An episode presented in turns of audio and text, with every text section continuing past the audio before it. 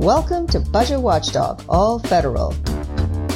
The podcast dedicated to making sense of the budget, spending, and tax issues facing the nation. Cut through the partisan rhetoric and talking points for the facts about what's being talked about, bandied about, and pushed in Washington. Brought to you by Taxpayers for Common Sense. And now, the host of Budget Watchdog AF, TCS President Steve Ellis.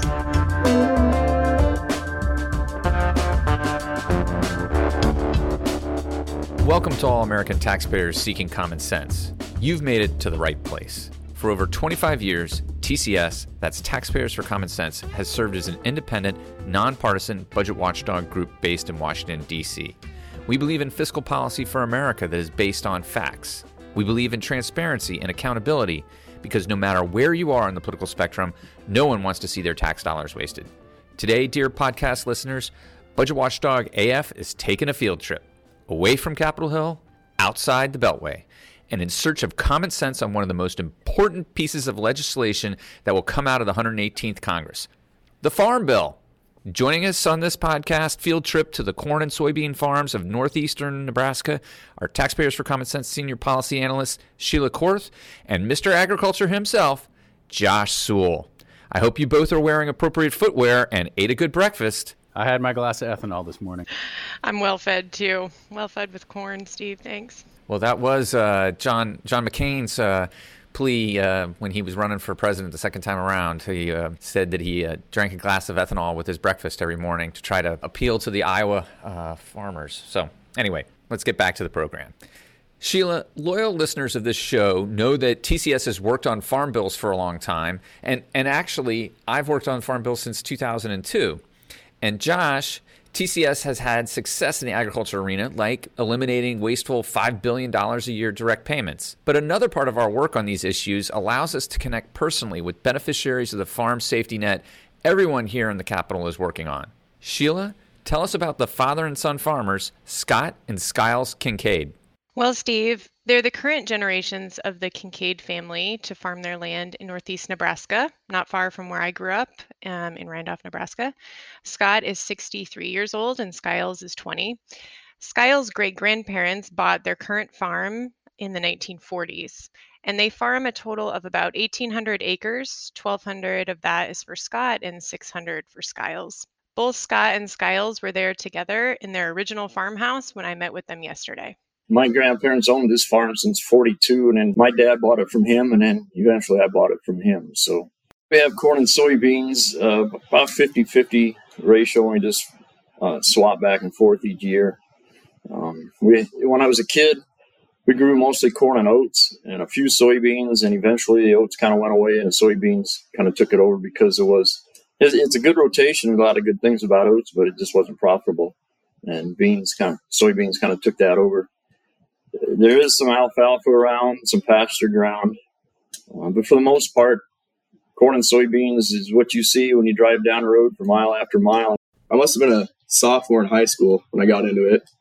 I think actually, Dad was had been renting a quarter. It was share crop rent for quite a while, and essentially gave that up to let uh, to let me do it.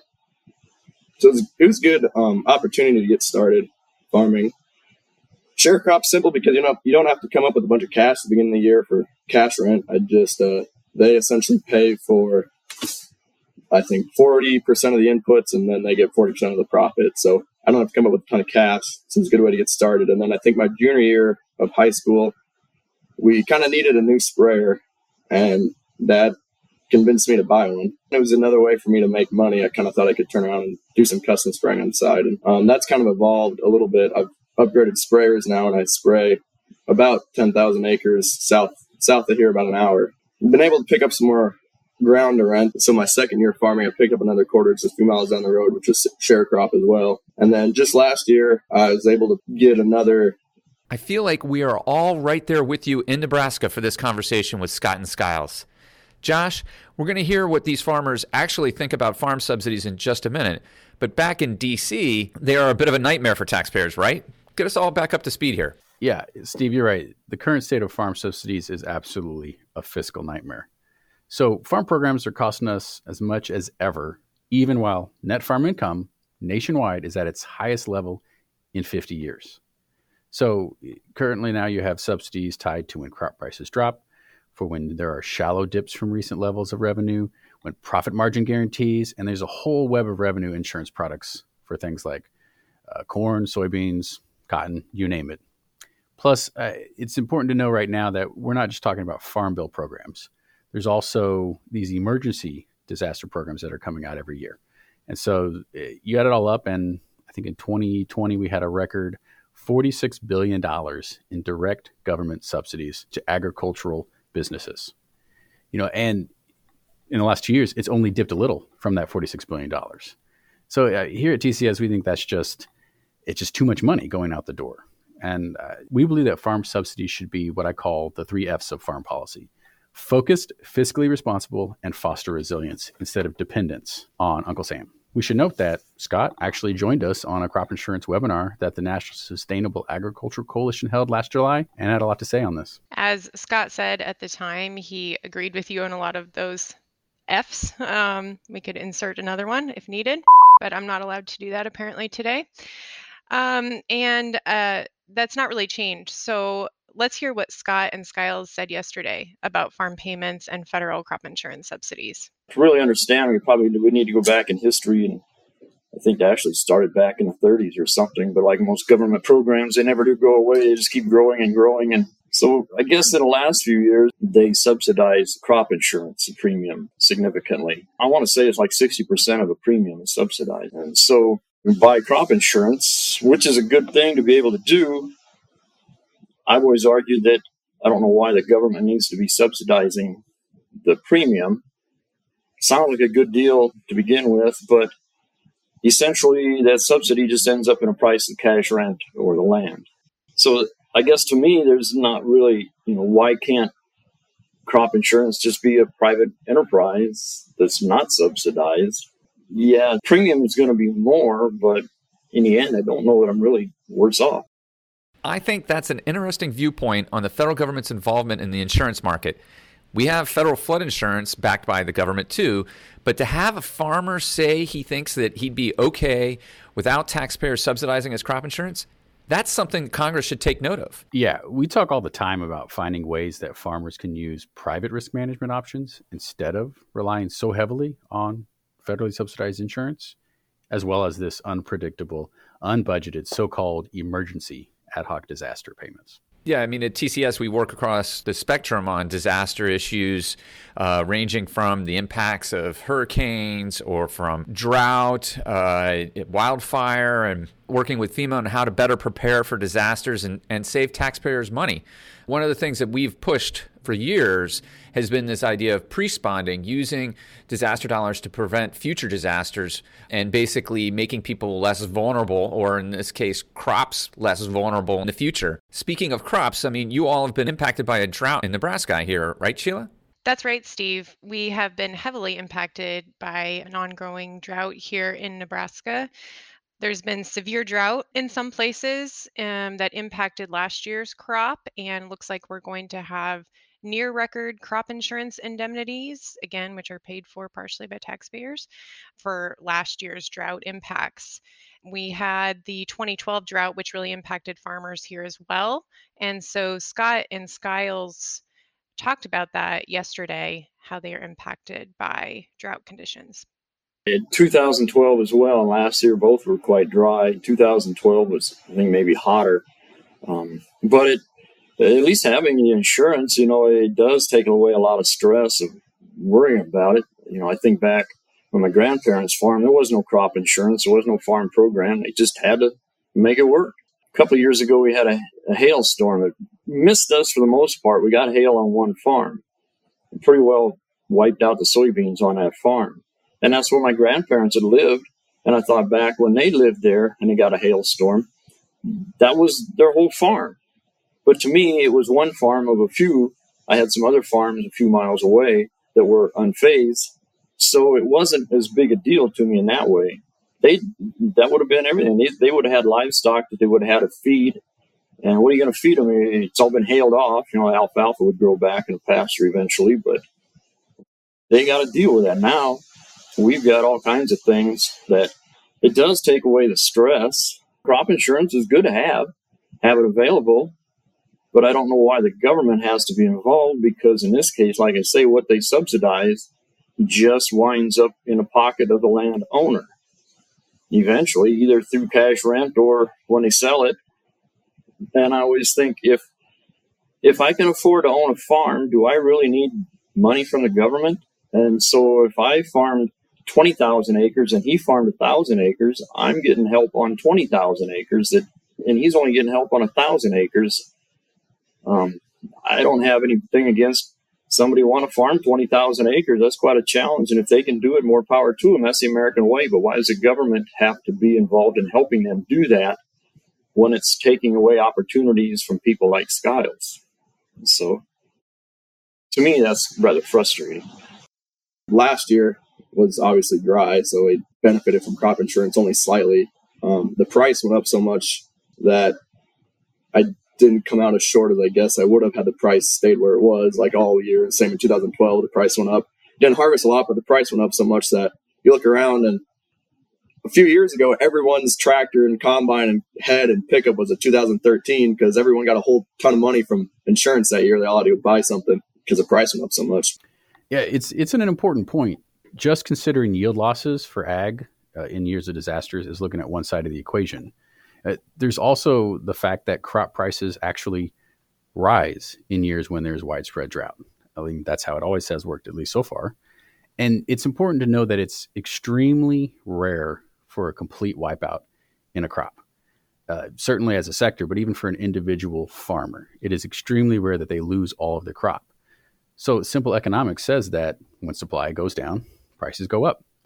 Uh, Scott and Skiles they make great points about still being able to make money as a farmer with the yield they do have, even during years of drought. And Scott, not seeing the need for ad hoc disaster aid payments, uh, you're preaching to the choir. I they already have subsidized crop insurance. That is the safety net. There is not a need most of the time for the payments on top of what's already there.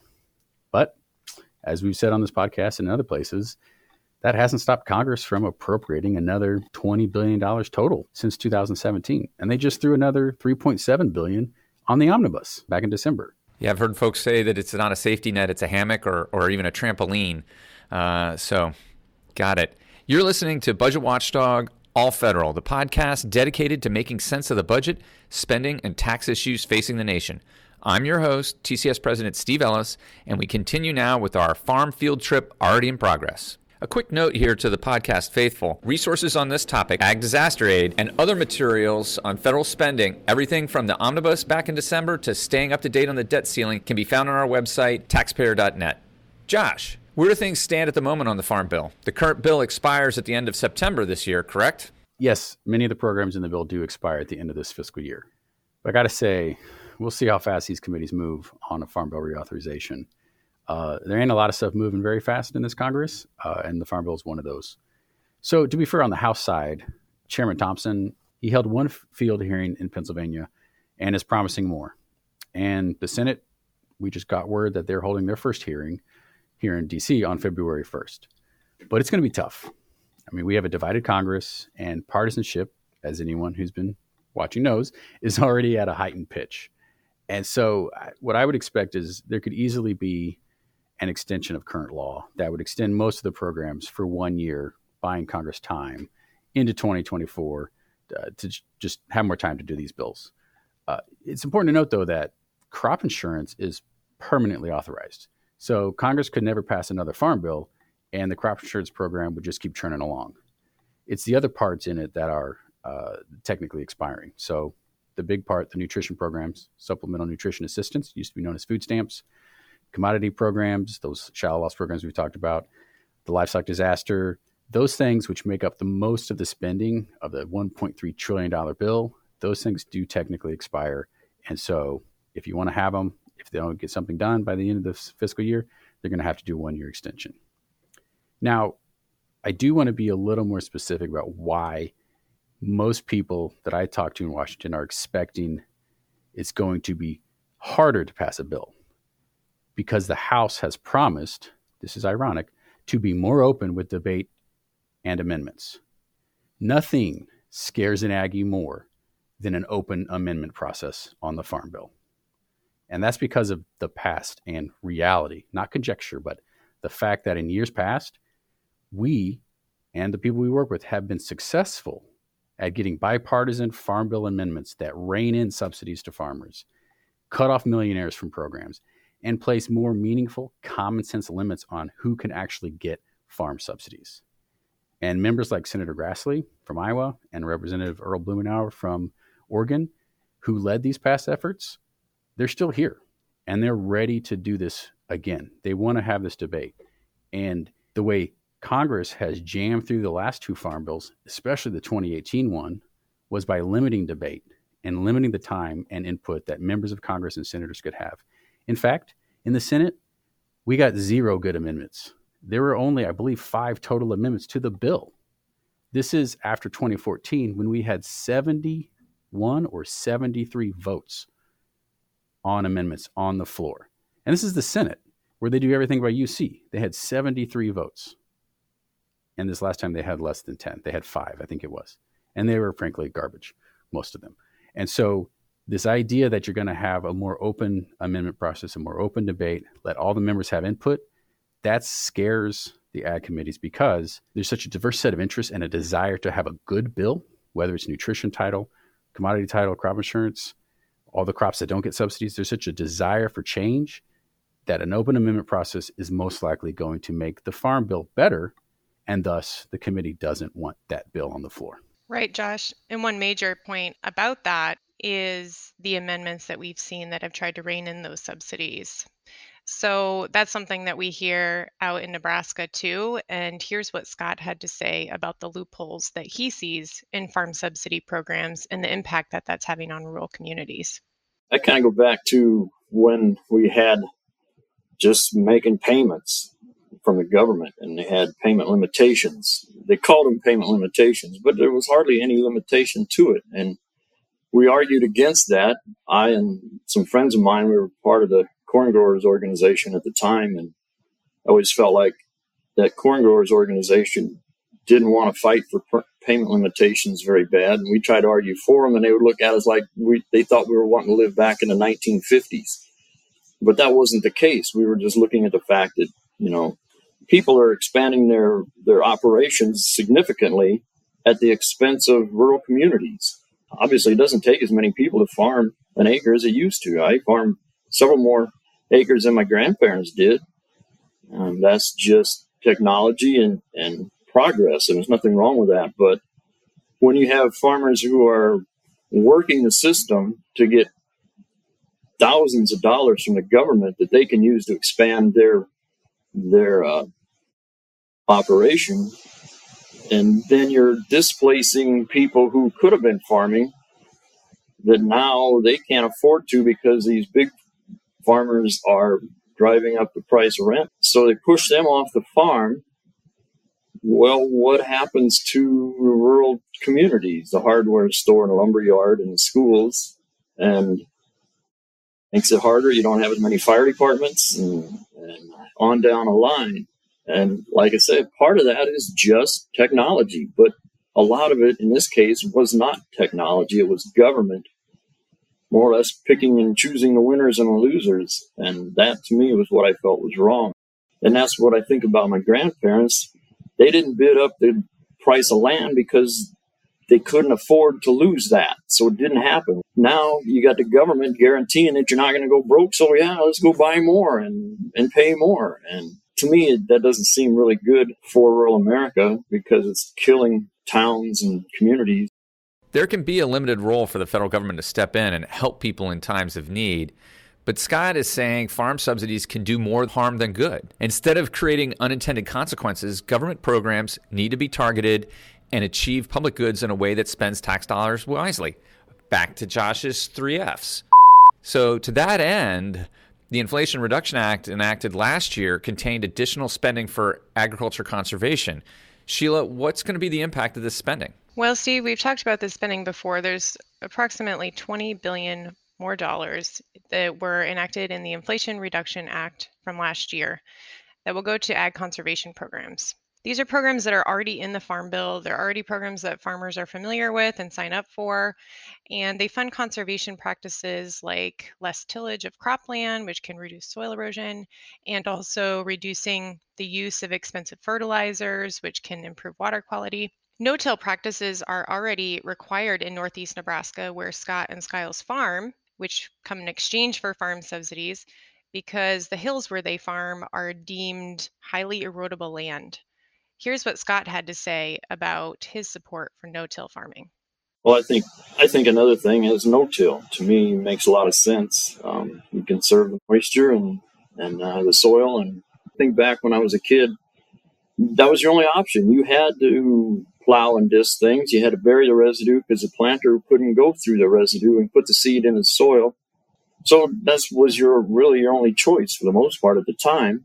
But every summer, we'd go and cultivate, you know, after we plowed and disked and planted and hoed and cultivated a couple times it never would fail. You'd get a thunderstorm and the water would run right down those where you just cultivated. You make a groove right in the dirt or, a, you know, every 36 inches was another groove to guide the water to the bottom of the hill. Well, then you'd have a flat spot there with mud about six inches deep, and that all came right off the hillside. So I got away from tillage about as soon as I could. I still see a lot of tillage going on, and I really don't know why. I don't know what they're accomplishing with it. I see a great big four wheel drive tractor pulling a huge disc. When somebody's got 20, 30,000 acres, they got to get planted and they got a limited time. They, sometimes when you're no tilling, you've got to wait just a little bit longer. It's just too wet. You need to dry a little bit more. Well, that tillage will help dry it out and then get out there and get it planted. So again, with crop insurance and all these programs, we've had rules that you couldn't bury all that residue.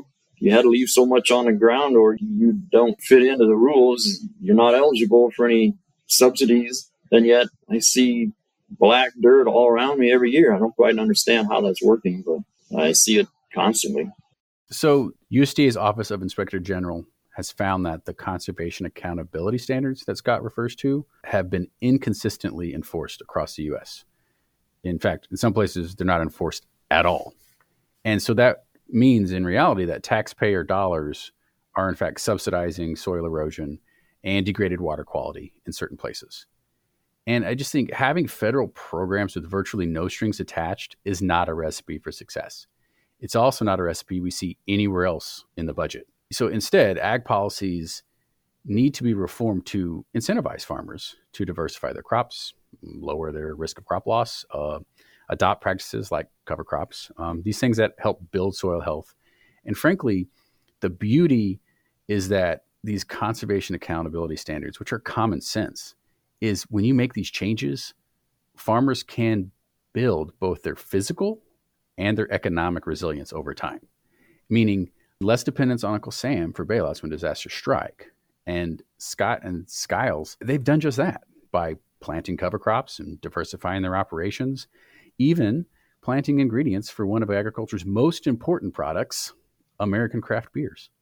I have tried some cover crops in the past. Um, in fact, when we were growing the hops, the guy that we were selling the hops to was had a small microbrewery and he was going to start a malting facility and needed barley. So, hey, maybe here's a chance to grow some barley and spread out my time of harvesting a little bit and plant some cover crops. So in this case, oh, here I can plant this barley and harvest it in July, plant a cover crop, and uh, kind of looked into how all that was going to work. And so we did that. And we planted a cover crop, and it grew great. We had great success with that. Had that raised off during the winter, and the cover crop that we used, I think there were ten different species in there, but they were all annual crops, so they didn't carry over to the next year, so we didn't have to go and spray them. But anyway, we had good growth on there. And the next year, then I, I did that on 80 acres. So we grew the corn and we took some soil samples and looked at the microorganism, number of microorganisms. They have a test for that. You look at how much CO2 is being given off and,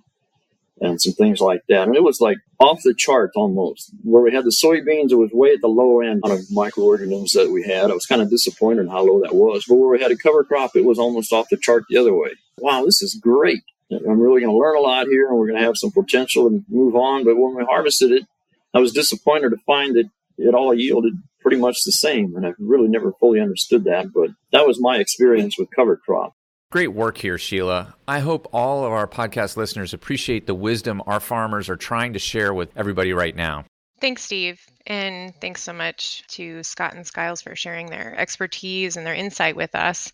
So, on that note, here's what Scott wants lawmakers to understand this year as they get to work on that farm bill. When it comes to farm programs, whether it's crop insurance or just payments of any kind, and I've always kind of argued against them. If you're trying to help everybody, you're not helping anybody, and that's inequitable. But I run into people who just look at me and kind of shake their head. And one of them, at least one of them, made a comment, as well, but in agriculture, we got to deal with the weather. And I thought, well, so what? I mean, I know that. And my grandparents knew that. They had to deal with the weather. So his argument that we got to deal with the weather to me didn't hold much water as far as I was concerned. Yeah, it's a risk. That's part of business and business. Deal with it. You know, but you don't run to the government for every little thing. Well, there you have it, podcast listeners. Straight from the farmer's mouth. This is the frequency. Mark it on your dial. Subscribe and share. And know this Taxpayers for Common Sense has your back, America. We read the bills, monitor the earmarks, and highlight those wasteful programs that poorly spend our money and shift long term risk to taxpayers. We'll be back with a new episode soon, and I hope you'll meet us right here to learn more.